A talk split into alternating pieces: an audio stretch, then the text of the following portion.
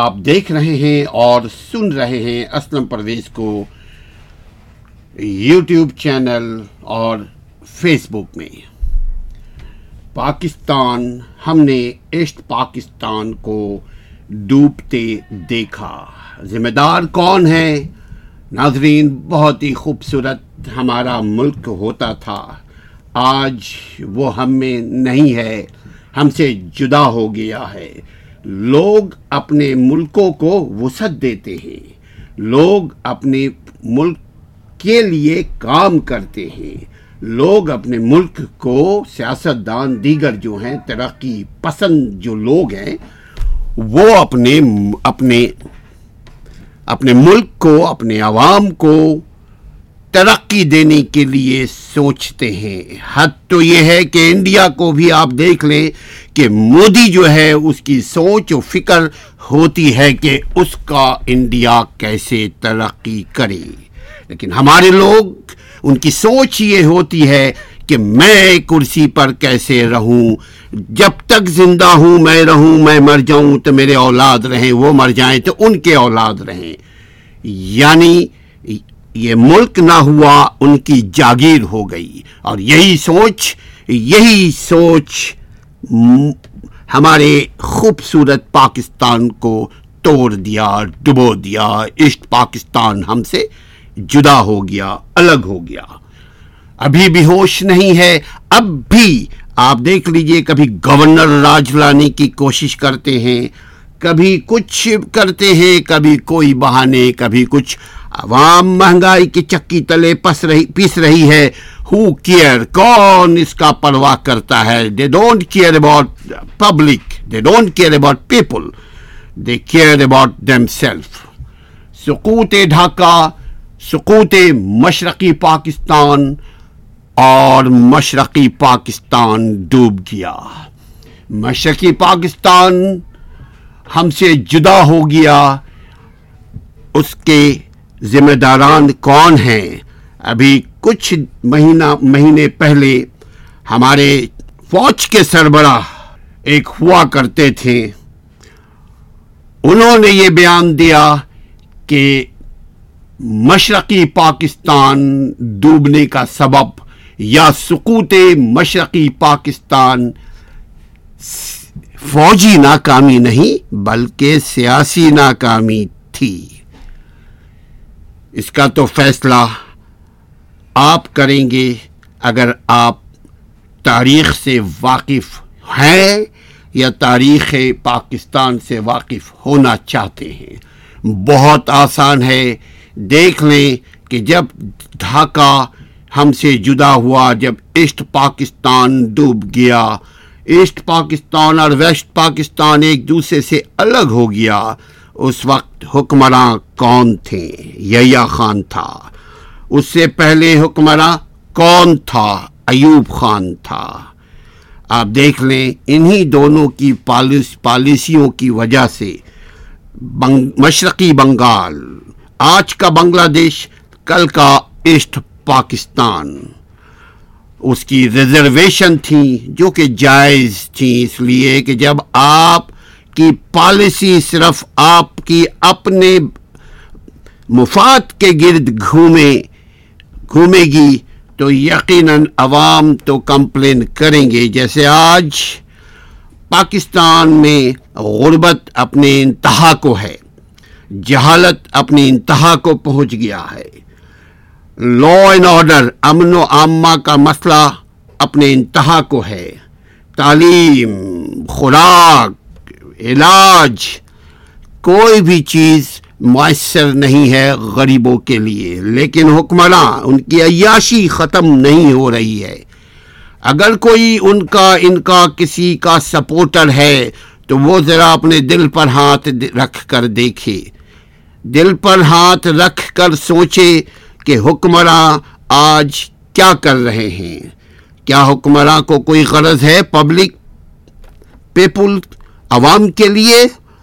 اگر ہے تو ہمیں کامنٹ باکس میں بتائیے گا کہ بھائی ستر پچہتر سال میں یہ جو حکمراں ہیں، انہوں نے تو پاکستان کو سوئٹزرلینڈ بنا دیا۔ اگر پاکستان کو سوئٹزرلینڈ بنا دیا اتنی چھوٹی سی جگہ ہے ناظرین۔ اللہ کرے آپ جائیے وزٹ کیجیے سوئٹزرلینڈ۔ تو آپ دیکھیے گا سوئٹزرلینڈ آپ کے کراچی سے چھوٹا ہے، مگر ترقی میں امریکہ سے آگے ہے۔ اس کی وجہ وہاں کے حکمراں اور وہاں کے عوام ایک پیج پہ ہے۔ فوج اور سیاستدان ایک پیج پہ نہیں ہے بلکہ حکمراں اور عوام ایک پیج پہ ہے۔ دونوں ایک دوسرے کا خیال رکھتے ہیں، لہذا ملک ترقی کرتی ہے۔ ملک ترقی کرتا ہے تو آپ دنیا میں آپ کی عزت ہوتی ہے۔ ہمارا کام ہے کہ تاریخ کی روشنی میں اپنا بیان ریکارڈ کروائیں۔ کوئی مانے یا نہ مانے، حقیقت کو بیان کرنا ہماری ذمہ داری ہے۔ آپ اگر سننا چاہتے ہیں، ہمارے ویڈیو کو دیکھتے رہیے، آپ کو تاریخی حقیقت سے آگہی ہوگی۔ سکوت مشرقی پاکستان سیاسی ناکامی تھی یا فوجی ناکامی؟ یہ ہمارے ہمارے ایک طبقہ، ہمارے ایک طبقہ وہ یہی کہتے ہیں، بلکہ خصوصاً جو ریٹائرڈ فوجی ایک دو جنرلز تھے، وہ یہی کہا کرتے تھے۔ بلکہ جو جن کو تاریخ سے جو سمجھتے ہیں عوام کو بیوقوف، وہ یہی کہا کرتے ہیں کہ یہ سیاسی ناکامی تھی، فوجی نہیں۔ جبکہ کون تھا یحییٰ خان، کون تھا؟ ایوب خان۔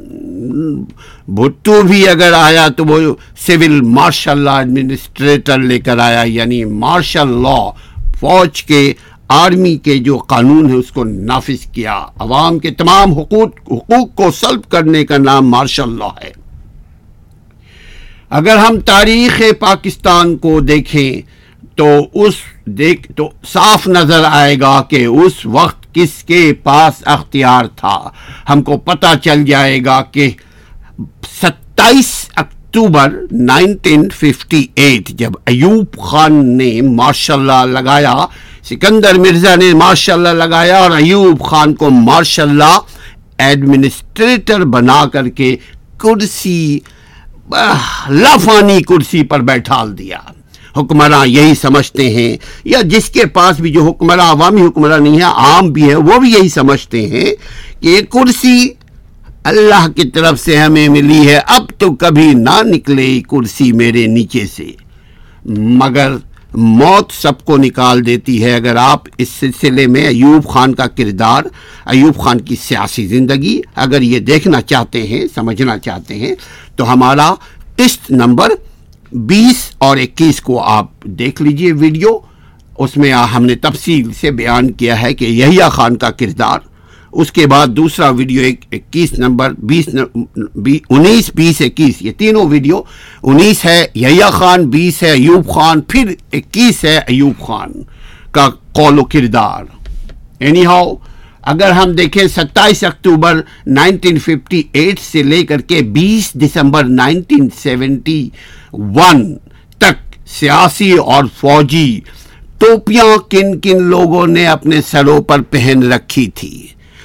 ہم گھما کر بات نہیں کرتے، سیدھی بات کرتے ہیں کہ سیاسی افق پر کون تھا، سیاسی فیصلے کون کر کیا کرتا تھا؟ وہ دونوں فوجی حکمراں تھے۔ یحییٰ خان بھی ماشاء اللہ ایڈمنسٹریٹر تھا، ایوب خان بھی ماشاء اللہ ایڈمنسٹریٹر تھے۔ ایوب خان بعد میں الیکشن کروا کر کے ریفرنڈم کروا کر کے، فاطمہ جنہ کو پلیت کر کے وہ پھر دوبارہ کرسی پر بیٹھ گئے۔ مگر وردی کے ساتھی تھے نا بھائی، وہ کوئی عوامی نمائندہ نمائندے تو نہیں تھے۔ بہرحال آگے چلتے ہیں کہ مشقی پاکستان میں ہونے والی شکست سیاسی ہے یا فوجی، اس کا فیصلہ ہم نہیں آپ کریں گے، بلکہ ہم اور آپ مل کر کریں گے۔ یہ سوال ہے، آج پیدا ہوتا ہے کہ دس سپتمبر سے لے کر کے چھ دسمبر نائنٹین سیونٹی ون کے دوران مشرقی پاکستان اندرونی فساد شورش، جھگڑے، لڑائی، عدم تحفظ، بالکل وہی جو پاکستان بقا ابھی جو بقیہ پاکستان ہے، اس کے جو آثار ہیں، وہی پہلے ایسٹ پاکستان کا تھا حال۔ ایسٹ پاکستان میں یعنی نائنٹین سیونٹی ون میں، بھارتی ہم لوگ کی بھارتی حملے جو ہیں وہ ہو رہے تھے اور یعنی ایسٹ پاکستان بھارتی حملوں کے زد میں آ چکا تھا۔ لیکن اس کے باوجود اس وقت کی سرکار یعنی یحییٰ خان فلم مارشل آغا محمد یحییٰ خان، کتنا بڑا نام ہے، کتنا چھوٹا کام رہا۔ اس انہوں نے عوامی لیگ نے سیونٹی نائن عوامی لیگ مشرقی پاکستان سے جیت گئی تھی۔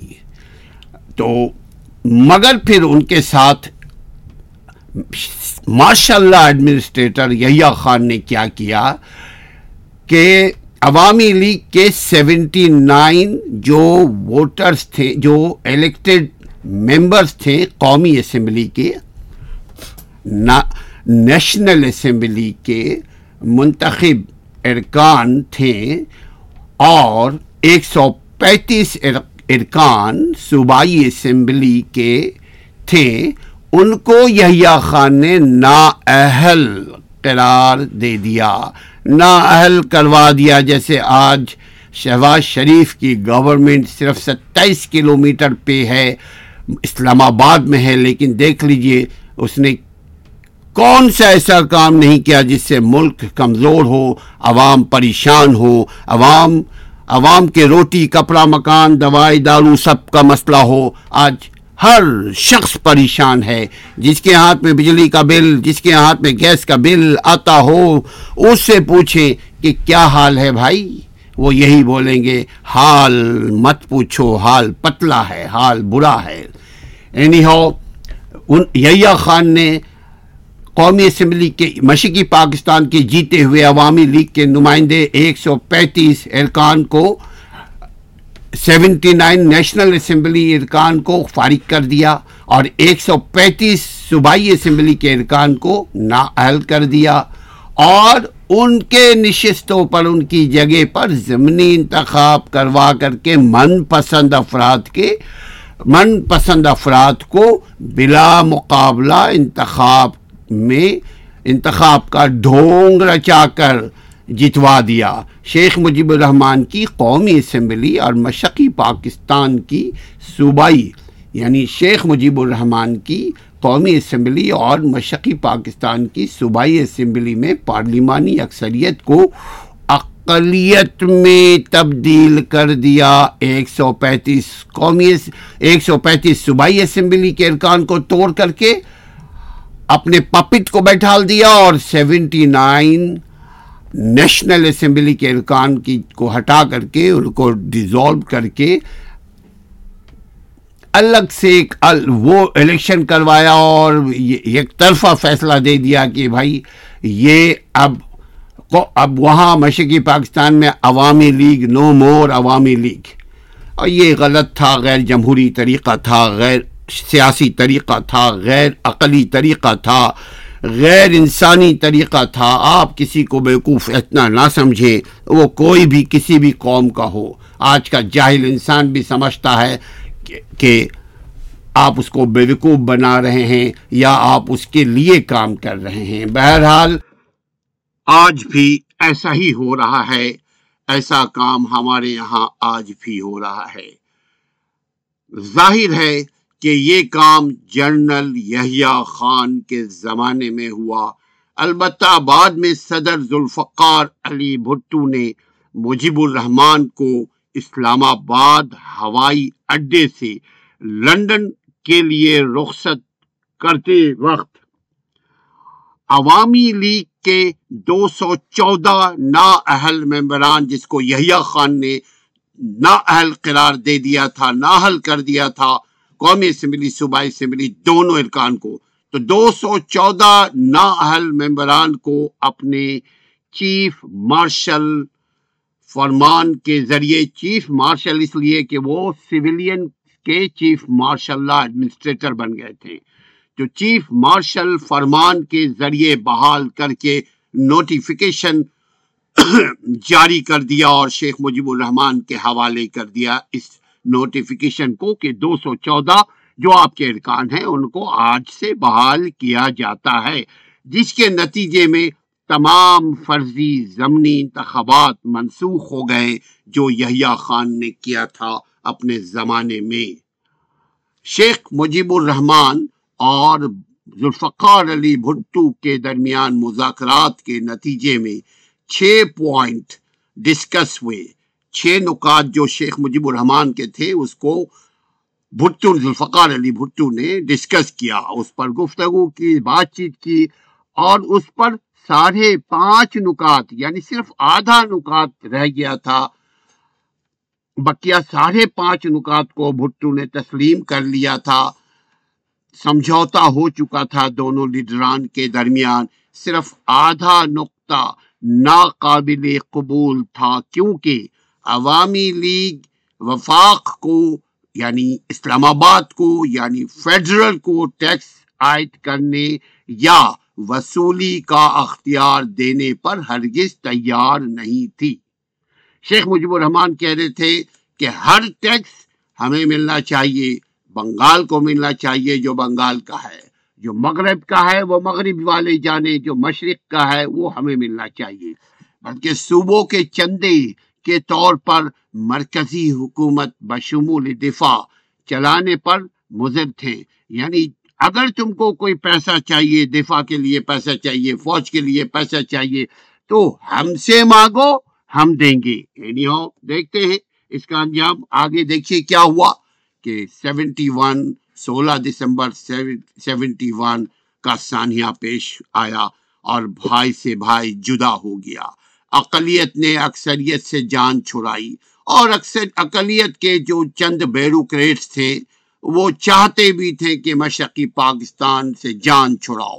Any how Hamood Rahman commission پر بھی ہم کچھ بات کرتے ہیں۔ مثلا یہ کہ حمود حمود الرحمان اس وقت وہ چیف جسٹس آف پاکستان تھے۔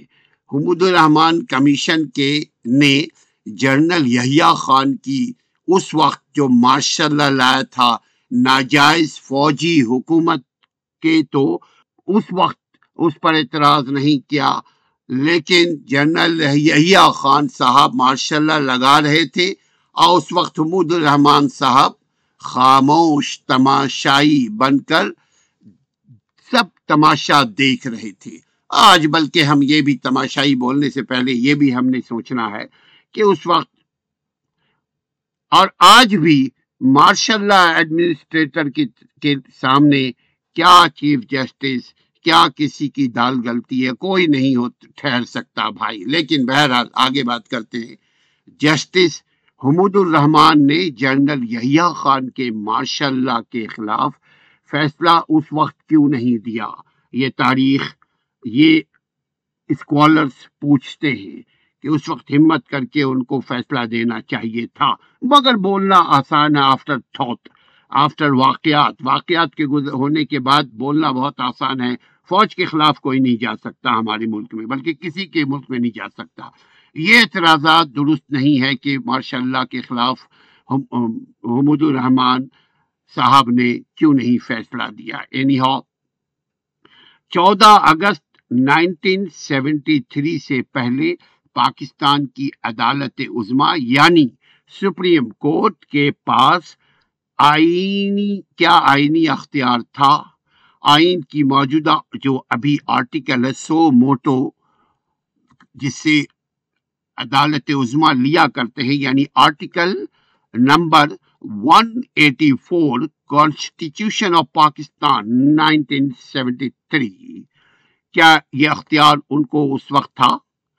اس آرٹیکل نمبر 184 کا پیرا نمبر تین، یہ سو موٹو کا اختیار دیتا ہے سپریم کورٹ کو۔ یہ خود، از خود نوٹس جس کو کہتے ہیں، اس کا اختیار دیتا ہے سپریم کورٹ کو۔ لیکن بھائی، یہ تو یہ تو بات کی بات ہے، سیونٹی ون، سیونٹی ٹو، چودہ اگست انیس سو تہتر سے پہلے یہ آرٹیکل تھا ہی نہیں جس پر امپلیمنٹ حمود الرحمان کرتے ہیں۔ لیکن آگے بڑھتے ہیں۔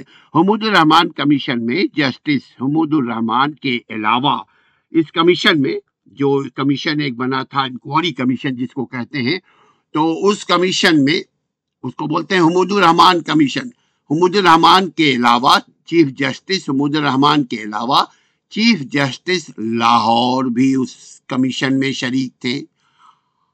چیف جسٹس لاہور، ان کا نام تھا جسٹس انوار الحق۔ اس کے بعد چیف جسٹس آف سندھ اور بلوچستان، یہ دونوں کے ایک ہی چیف جسٹس ہوا کرتے تھے اس وقت 1971 1973 میں۔ ان کے joint high court justice Tufail Ali Abdur Rahman تھے۔ ان کے علاوہ دو جج صاحبان، دو سینئر جج صاحبان تھے اس کمیشن میں، اور لیفٹیننٹ جنرل جو عہدے، لیفٹیننٹ جنرل کے عہدے کا ایک اور ریٹائرڈ آفیسر وہ ریٹائرڈ تھا، وہ آن ڈیوٹی نہیں تھا۔ لیفٹیننٹ جنرل عسکری مشیر بھی اس کمیشن میں شامل تھے۔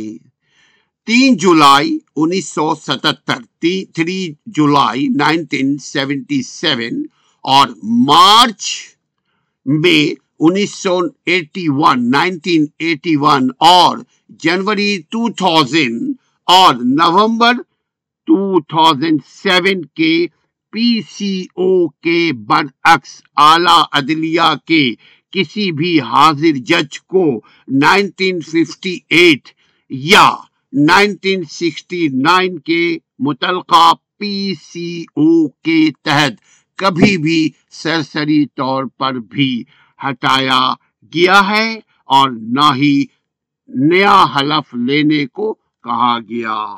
یہ سب آئینی قانونی اس وقت پیچیدگیاں تھیں، لیکن پی سی او کے اوپر ہمیشہ کمپرومائز کیا ہمارے ججوں نے۔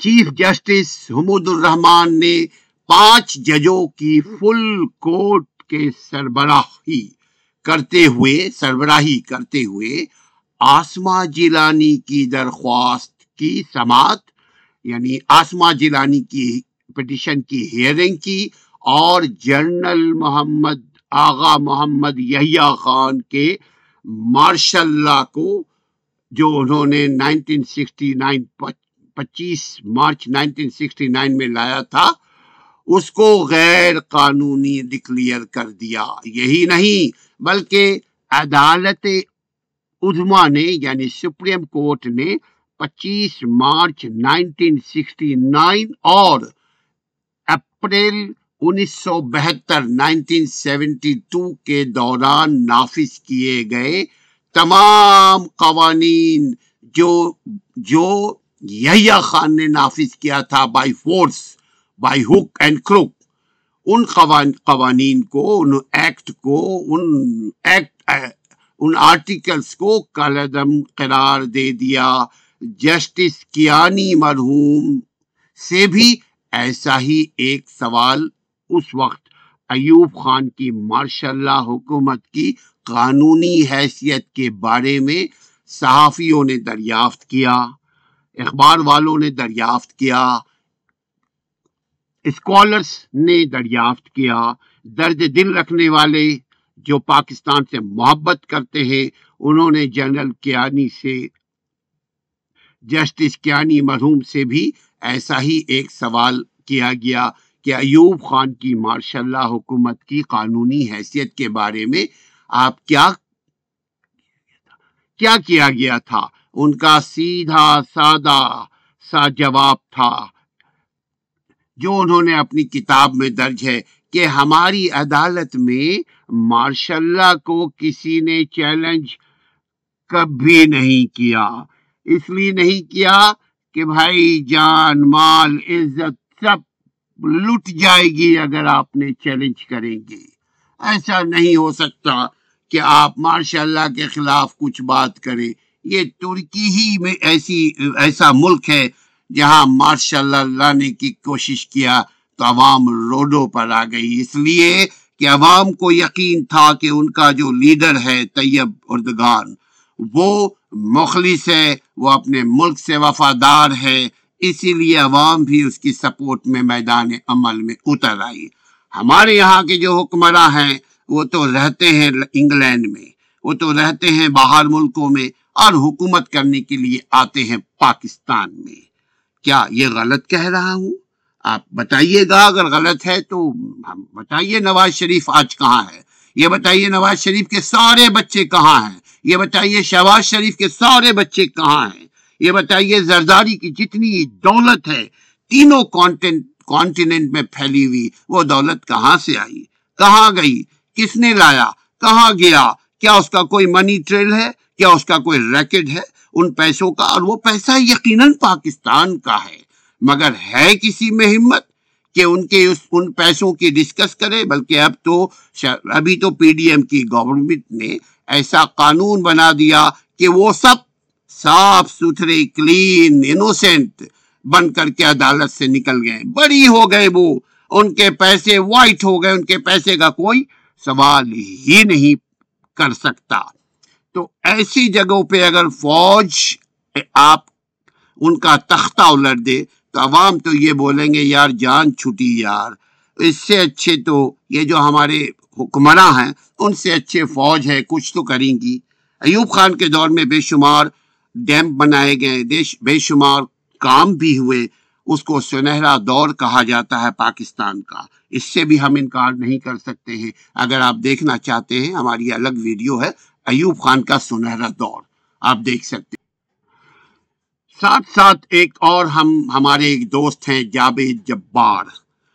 جبار جاوید جبار یہ سینیٹر ہوا کرتے تھے۔ بہت پرانے سیاست دان ہیں۔ یہ ضیاء الحق کے دور سے چلے آ رہے ہیں۔ انہوں نے ایک ڈاکومنٹری فلم بنائی تھی۔ تو ڈاکومنٹری کا انہوں نے فلم کا ذکر کرنا میں اس کی ان کی ڈاکومنٹری فلم کا ذکر کرتا چلوں۔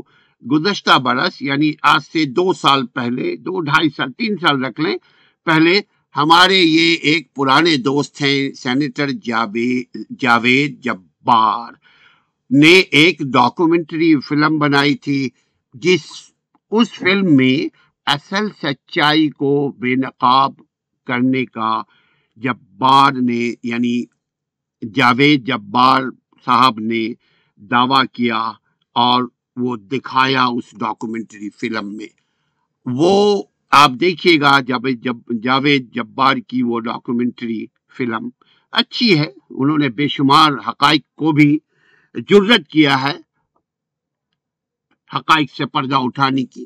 لیکن کچھ چیزیں غلطی ہوتی ہے انسان ہے۔ مشرقی پاکستان میں ان کا کہنا یہ ہے کہ نبے ہزار فوجی نے نہیں ہتھیار ڈالا، بلکہ تیس ہزار فوجیوں نے ہتھیار ڈالا ہے۔ اگر دیکھا جائے اس سے متفق میں بھی ہوں، کیونکہ پاکستان میں، مشرقی پاکستان میں واقعی اس وقت نبے ہزار یا چھیانوے ہزار، یہ اتنے فوجی نہیں تھے۔ یہ اندرا، یہ ہندوستان کا یہ ریومر تھا، پروپیگنڈا تھا کہ نبے ہزار، چھیانوے ہزار فوجیوں نے ہتھیار ڈال دیا۔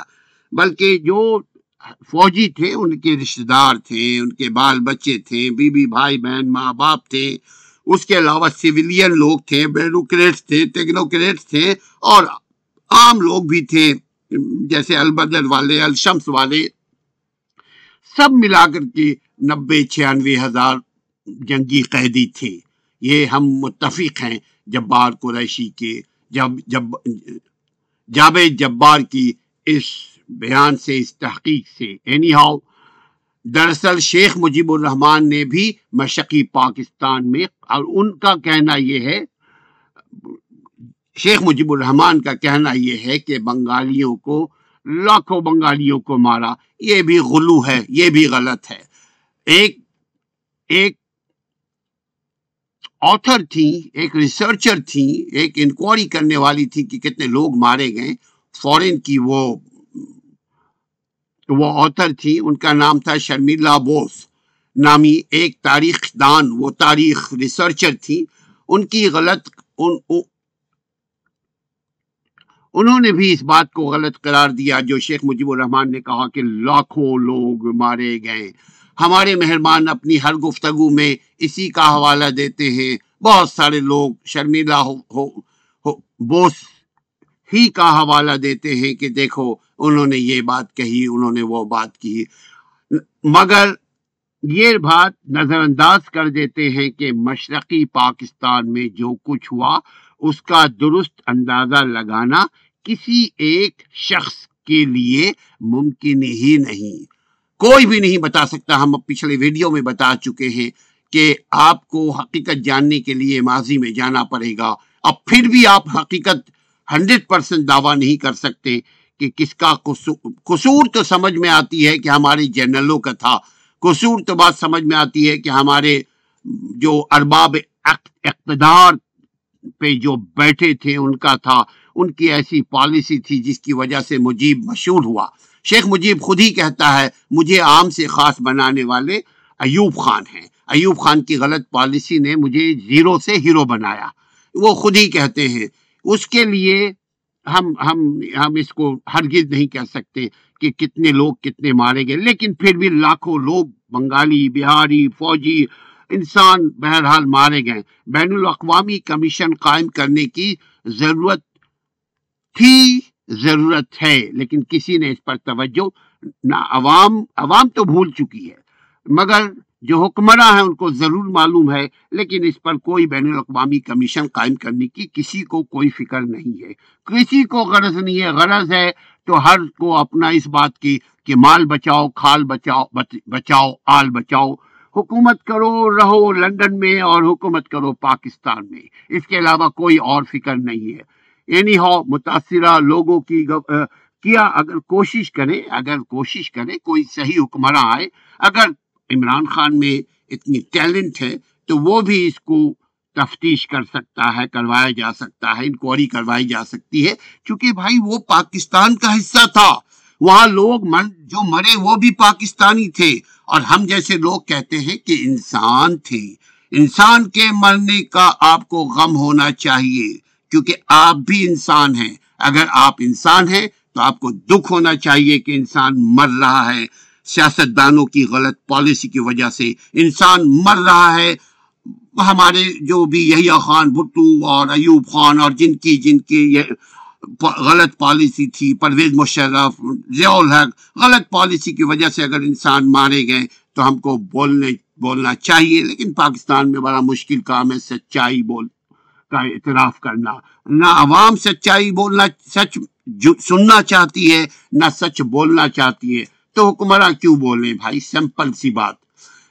اگر بین الاقوامی کمیشن کوئی یو این کے تعاون کے ساتھ اگر کوئی انکوائری کمیٹی بیٹھے، انکوائری کمیشن بیٹھے، تو لوگوں، ابھی لوگ بہت سارے زندہ ہیں، ان کی ٹرائل کرے ان سے گواہی لے جیسے محمود الرحمان نے وہ نہیں کیا، وہ بیٹھے بیٹھے پاکستانی میں اور دو چار ایسے لوگوں کو، جنگی قیدیوں کو، جن جن جنگی قیدیوں کا انہوں نے انٹرویو لیا، آپ ہمارے ویڈیو کو بھی دیکھ سکتے ہیں۔ انہوں نے جن جن جنرلوں کا، جن جن بیوروکریٹس کا انہوں نے انٹرویو لیا۔ ان کا وہ بھی یقیناً بھاگتی چور کی لنگوتی لنگوٹی صحیح کچھ نہیں تو کچھ تو ملے۔ محمود الرحمان نے کچھ تو کیا، نہ سے بہتر ہاں ہے۔ یعنی ہو سچ پوچھے تو اس کا بھی کوئی فائدہ نہیں، کیونکہ ایک ایک جرمن میں یہودیوں کو مارا گیا، ہٹلر نے مارا۔ اس کا بھی ایک کمیشن بنا تھا، ایک ٹرائل ہوا تھا، اس کو بولتے تھے نیورم برگ، نیورم بریک ٹرائل۔ اس میں بھی، اس میں بھی، اس ٹرائل کا بھی کوئی فائدہ نہیں ہوا، کیونکہ انہوں نے انکوائری کروائی تھی، ہولو کاسٹ کی۔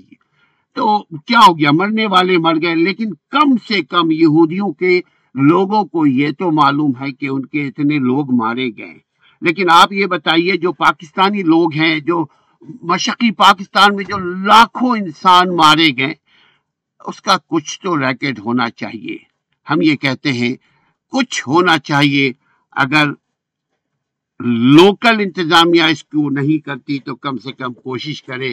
کہ یو این اس کو انکوائری کرے، ایک کمیشن بیٹھا لے، اس میں ٹرائل کرے، لوگوں کے ایویڈنس کرے لوگوں کے جو وٹنسز ہیں، ان کے قلم بند کرے، گواہی کو قلم بند کرے، تو ہم حقیقت کے قریب قریب پہنچ سکتے ہیں۔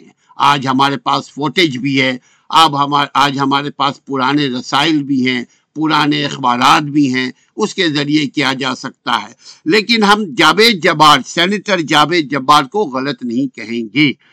کچھ انہوں نے ضرور کیا، لیکن ان پر ایک چارج یہ بھی لگایا جاتا ہے کہ جنرل مشرف کے وہ ترجمان رہے ہیں۔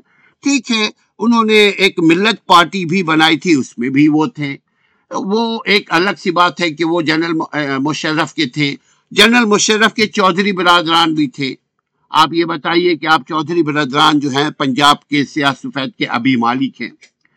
پرویز مشرف ہو یا ضیاء الحق ہو یا یوب خان ہو یا بھٹو ہو یا یا خان ہو، ہمارا کہنا یہ ہے کہ عوام کو یہ شعور ہونا چاہیے، عوام کو احتجاج کرنا چاہیے کہ مشقی پاکستان کے ڈوبنے کا سبب اور ڈوبانے کے کردار کون کون تھے، یہ ہمارا حق ہے کہ ہمیں معلوم ہو۔ آپ کو میں ایک اور بات بتاتے چلوں امریکہ میں اور یورپ میں جو واقعات ہو چکے ہوتے ہیں، چند سالوں کے بعد اس کو ڈکلیئر کر دیا جاتا ہے عوام کے لیے۔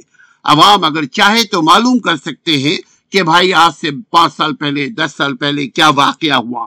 عوام کا یہ حق ہے معلوم کرنا۔ اب یہ الگ سی بات ہے کہ ہمارے یہاں ہم پیروکار ہیں، ہم کہتے ہیں کہ امریکہ جائیں گے۔ لیکن امریکہ کی اچھی چیزوں کو نہیں اپنائیں گے۔ ہم امریکہ کے پتلے کو، جھنڈے کو جلائیں گے، لیکن ان کی اچھی چیزوں کو نہیں اپنائیں گے۔ ہم امریکہ کے کتے پالنے والے رواج کو، سسٹم کو اپنائیں گے۔ لیکن ہم ان کی جو خوبیاں ہیں انہوں نے جو اپنے عوام کو سہولتیں دی ہوئی ہے اس کو نہیں اپنائیں گے۔ اینی ہاؤ، ہم جاوید جبار نے، کی اس فلم سے متفق ہے جو انہوں نے بنایا۔ کہ مگر کس کے سپورٹر تھے؟ I don't care about it آج کے اس اشرافیہ، عامر اور غاصب کا اگر آپ دوست ہیں، اگر ان اشرافیہ یعنی مرات یافتہ طبقہ اگر ان کو آپ محسوس کرتے ہیں کہ وہ صحیح ہیں، ان کو ان کی وکالت کرتے ہیں، تو ٹھیک ہے، آپ وکالت کیجیے، لیکن ملک اور عوام کے خلاف وکالت نہ ہو۔ میں ایک بات اور ساتھ ساتھ کرتا چلوں۔ جس ملک کے اشرافیہ اور ڈکٹیٹر غاصب کا دست بازو بننے میں ہمارے لوگ ندامت محسوس نہیں کرتے، ہمارے ارباب اقتدار، بیروکریٹس ٹیکنوکریٹس یا فوجی یا سیاستدان اگر ندامت محسوس نہیں کرتے، بلکہ فخر محسوس کرتے ہیں، تو اس ملک کے ساتھ وہی ہوتا ہے جو ہمارے ساتھ nineteen seventy one December sixteen میں ہوا۔ افسوس کہ ہم اب بھی ایک دائرے میں، ایک کنویں کے میں محدود ہیں، کنویں کے میڈک بنے ہوئے ہیں۔ خود ہی کا کھینچا ہوا ایک دائرہ ہے۔ اس میں ہم، اس دائرے کے اندر ہے، ہم آگے دیکھنے کو تیار نہیں ہیں کہ دنیا ترقی کر رہی ہے۔ ہم ابھی بھی انہی چکروں میں پھنسے ہوئے ہیں جس میں نائنٹین سیونٹی ون میں تھے۔ مشرقی پاکستان کے سانحے پر لکھنا، بولنا، کہنا، سننا، ویڈیو بنانا بھائی آسان بات نہیں ہے، آسان کام نہیں ہے، بلکہ یہ بہت مشکل کام ہے ناظرین، خاص طور سے پاکستان جیسے ملک میں، جہاں باون برس گزرنے کے باوجود اس ثانیے ثانیہ مشرقی پاکستان مشرقی پاکستان کیوں ڈوبا؟ اس کی جڑیں کہاں تک تھی؟ یا اس ثانیے سے جڑی تمام جماعتیں، تمام لوگ، تمام طاقتیں اور تمام گروہ اور تمام فوجی اور نیم فوجی لوگ، وہ سب اتنے ہی جانبدار ہیں جتنے جتنے نائنٹین سیونٹی ون میں لوگ تھے۔ آج بھی دیکھ لیجیے کہ اگر آپ نواز شریف گروپ سے کہیں کہ بھائی انکوائری کرو تو نہ عوام آپ کو پسند کرے گی اور نہ خواص آپ کو پسند کرے گی۔ مگر آپ کو معلوم ہونا چاہیے کہ آپ کی ترقی کا راز آپ کے جاننے میں ہے۔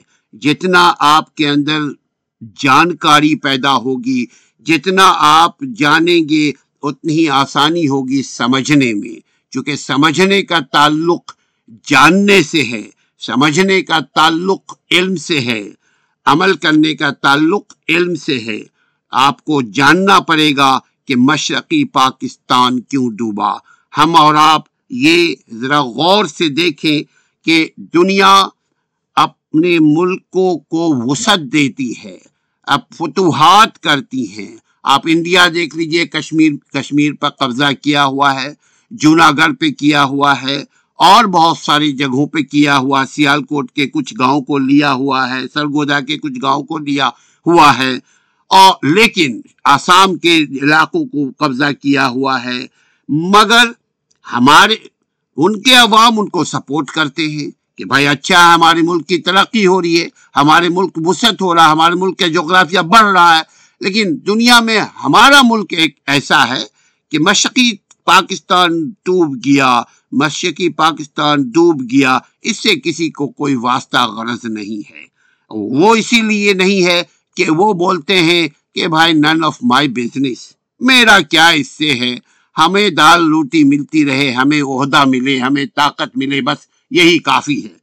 ہم وزیر اعظم بن جائیں، ہم اس کے کونسلر بن جائیں، بس دال روٹی چلتی رہے۔ چھوٹے غریب لوگوں پر دھوس ہم جماتے رہیں۔ بس یہی ہمارا معیار زندگی ہے اور یہی وجہ ہے کہ ہمارا نہ ملک ترقی کر رہا ہے، نہ ہمارے عوام خوشحال ہیں۔ یعنی آگے چلتے ہیں۔ نائنٹین سیونٹی ون سے ہم شروع کرتے ہیں، بلکہ اس سے پہلے بھی اگر آپ دیکھیں کہ امریکہ اور یورپی ممالک میں تو کچھ عرصے بعد ہی ہم بتا چکے ہیں کہ جو یہ خفیہ دستاویزات ہوتے ہیں مشرق سانحہ مشرقی پاکستان جو سولہ دسمبر نائنٹین سیونٹی ون میں آپ کا ملک آپ سے جدا ہو گیا، کسی بھی کانسپیریسی کسی بھی سیاست، کسی بھی گندی سیاست کے نتیجے میں، لیکن وہ آپ کا ملک تھا۔ یہ آپ مت سوچیں کہ وہ بنگالی، وہ سندھی، وہ پنجابی، وہ بلوچی، وہ پٹھان، وہ مہاجر، یہ مت سوچے بھائی وہ آپ کا ملک تھا۔ آپ سے جدا ہو گیا، وجہ کیا آپ کے حکمرانوں کی وجہ سے؟ اور اس وقت سیدھی سی بات، کوئی سیاسی حکمراں نہیں تھے۔ اگر کوئی سیاسی حکمراں تھے، تو ہمیں بتائیے کیا یحییٰ خان سیاسی تھے؟ اگر سیاسی آپ کوئی بندہ کے دل و دماغ میں اگر یہ بات آتی ہے کہ مشرقی پاکستان کا جو سانحہ ہوا، وہ سیاسی ناکامی کی وجہ سے، یقیناً سیاسی ناکامی کی وجہ سے، لیکن کس کے ذریعے وہ سیاسی ناکامی ہوئی؟ ایوب خان نے سیاسی ناکامی کی کا ابتدا کیا۔ کس کی وجہ سے سیاسی ناکامی ہوئی۔ یحییٰ خان کی وجہ سے۔ چونکہ یحییٰ خان نے اب آپ کو ہم پہلے بتا چکے ہیں کہ عوامی لیگ نے تقریباً نائنٹی نائن پرسنٹ ووٹوں سے مشرقی پاکستان میں کامیابی حاصل کی۔ آپ جمہوریت کا تقاضا یہ ہے کہ اس کے حوالے آپ گورنمنٹ کو کرتے۔ مگر آپ نے اس کے حوالے کرنے کے بجائے خود چودھری بن گئے، خود ہی آپ جج بن گئے، خود ہی آپ فیصلہ کرنے والے بن گئے، ان کو غدار ڈکلیئر کیا اور غدار ڈکلیئر کر کے ادھر تم، ادھر میں، ایک طرف شیخ مجیب الرحمان ایک کے وزیر اعظم، صدر وزیر اعظم بن گئے، دوسری طرف کے Zulfikar Ali Bhutto, civil martial administrator پھر صدر مغربی پاکستان، پھر وزیر اعظم مغربی پاکستان بن گئے۔ اور انجام آخر دیکھ لیجیے سبوں کا انجام یہ ہوا کہ ایوب خان جو ہے، وہ اپاہج ہو گئے تھے، بولنے، چلنے، پھرنے سے معذور ہو چکے تھے۔ ان کے ساتھ بھی وہی انجام ہوا، گم نامی کے موت مر گئے۔ آپ اسی طرح سے آپ دیکھ لیجیے کہ یحییٰ خان کی جو موت ہے، اگر آپ چاہیں ہمارے قسط نمبر انیس، یحییٰ خان آپ اس کو دیکھ سکتے ہیں۔ اس میں ہم نے ڈیٹیل میں بتایا ہے کہ ان کی بھی موت کیسے ہوئی۔ اپنے ایک بھائی کے گھر میں ان کی موت ہوئی۔ مر گئے وہ بھی۔ تو سوال یہی ہے، آپ جیسا کریں گے، ویسا پڑھیں گے پائیں گے۔ آپ دیکھ لیجیے، بھٹو کو بھی ضیاء الحق نے مارا اور ادھر یہی، ادھر شیخ مجیب الرحمان کو بھی ان کے فوجوں نے مار دیا انہی کے گھر پر۔ تاریخ ایک تحقیق طلب کام ہے بھائی۔ تاریخ کو جاننے کے لیے غیر جانبدار ہونا پڑے گا۔ اگر تاریخ سے آپ واقف ہونا چاہتے ہیں، تو آپ پیپلز پارٹی، نواز شریف، زرداری اور یہ عمران خان، یہ سب سے ہٹ کر کے سب سے پہلے پاکستان۔ یہ سوچنا پڑے گا، تبھی تو جا کر آپ پاکستان کو ترقی دے سکتے ہیں۔ اور جب پاکستان کو ترقی ہوگی، تو وہ آپ کی ترقی ہوگی۔ اور آپ کی ترقی ہوگی تو آپ کی عزت بڑھے گی۔ اپنے عزت کا، اپنی آزادی کا خیال رکھیے۔ اپنے تاریخی واقعات جو آپ کے گرد، جو آپ کے ملک کے تاریخی واقعات سے آگہی حاصل کیجیے۔ آپ کم از کم ہماری ویڈیو کو دیکھیے، آپ کو پتہ لگے گا آپ کو پاکستان کیسے ڈوبا، مشرقی پاکستان کیسے ڈوبا، جوناگڑھ کیسے آپ سے جدا ہوا، کشمیر کا واقعہ کیسے پیش آیا۔ کشمیر آپ سے الگ کیسے ہوا؟ یہ سب ویڈیو آپ دیکھیے، آپ کو حقیقت سے آپ آگاہ ہوتے رہیں گے۔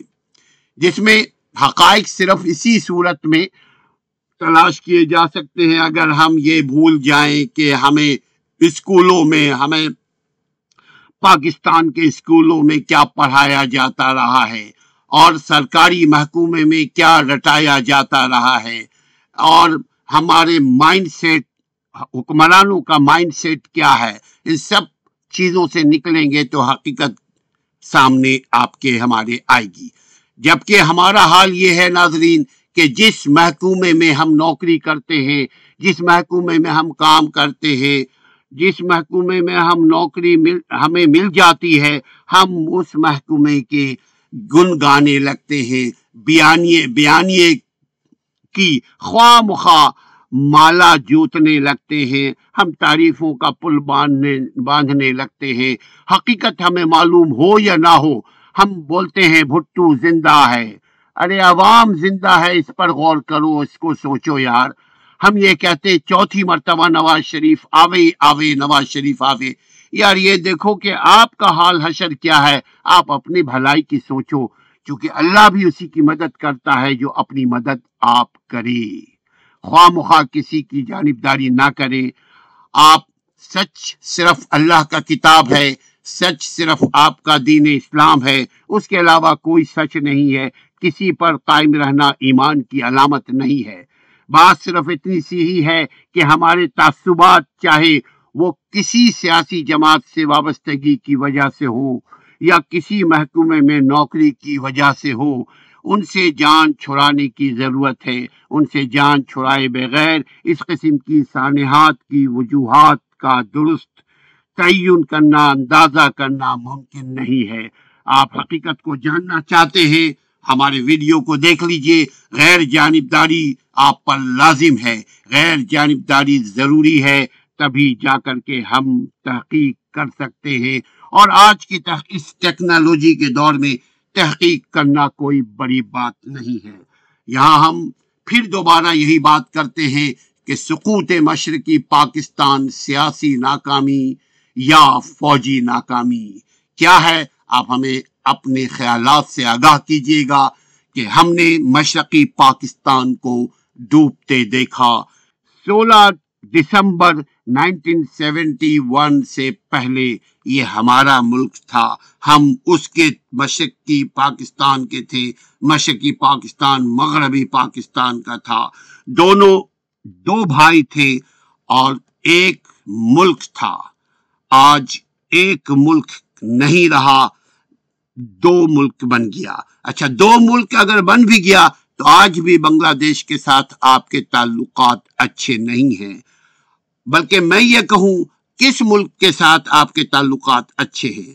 کیا سعودی عرب کے ساتھ ہمارے تعلقات اچھے ہیں؟ ہرگز نہیں۔ سعودی عرب کے ساتھ بلکہ انڈیا کے زیادہ اچھے تعلقات ہیں۔ سعودی عرب کے ساتھ امریکہ کے زیادہ اچھے تعلقات ہیں۔ سعودی عرب کے ساتھ رشیا کے زیادہ اچھے تعلقات ہیں۔ آپ مسلمان بھائی ہیں، لیکن مسلمان مسلمان کے تعلقات اچھے نہیں ہیں۔ وجہ کیا ہے؟ آپ کی خارجہ پالیسی ناقص ہے۔ وجہ کیا ہے؟ ہم بھیک مانگتے رہتے ہیں۔ آپ خود بتائیے جو آپ سے آپ کے دروازے پہ بھیک مانگنے کے لیے آئے، کیا وہ آپ کا دوست رہ سکتا ہے؟ کیا آپ اس کو دوست بنائیں گے؟ کیا اس کو ڈرائنگ روم میں بیٹھال کر کے آپ کھانا کھلائیں گے؟ یا آپ اس کو دو روپیہ، پانچ روپیہ، دس روپیہ دیں گے اور بولیں گے، بہت زیادہ ہمدردی ہوئی، تو ہزار، دو ہزار روپیہ دیں گے بولے، بھائی، کپڑا اچھا پہن لینا، کھانا، روٹی، پانی لے لینا، جاؤ، خدا حافظ۔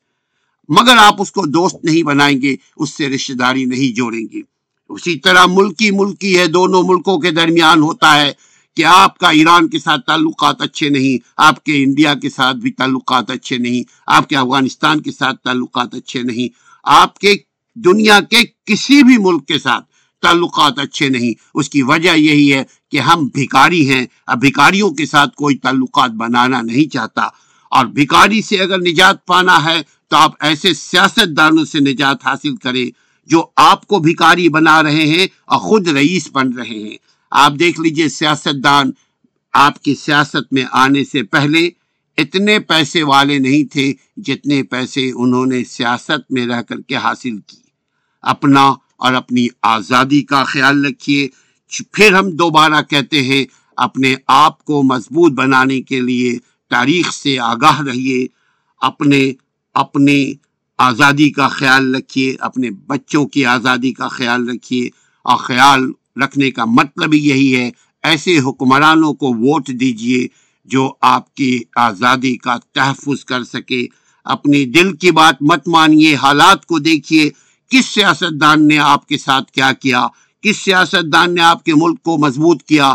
کس سیاست دان نے آپ کے، آپ کو مضبوط کیا یا اپنے بال بچوں کو مضبوط کیا؟ اپنا اور اپنے ملک کا، ملک کی آزادی کا خیال رکھیے، ہمارے چینل کا بھی خیال رکھیے۔ السلام علیکم ورحمۃ اللہ۔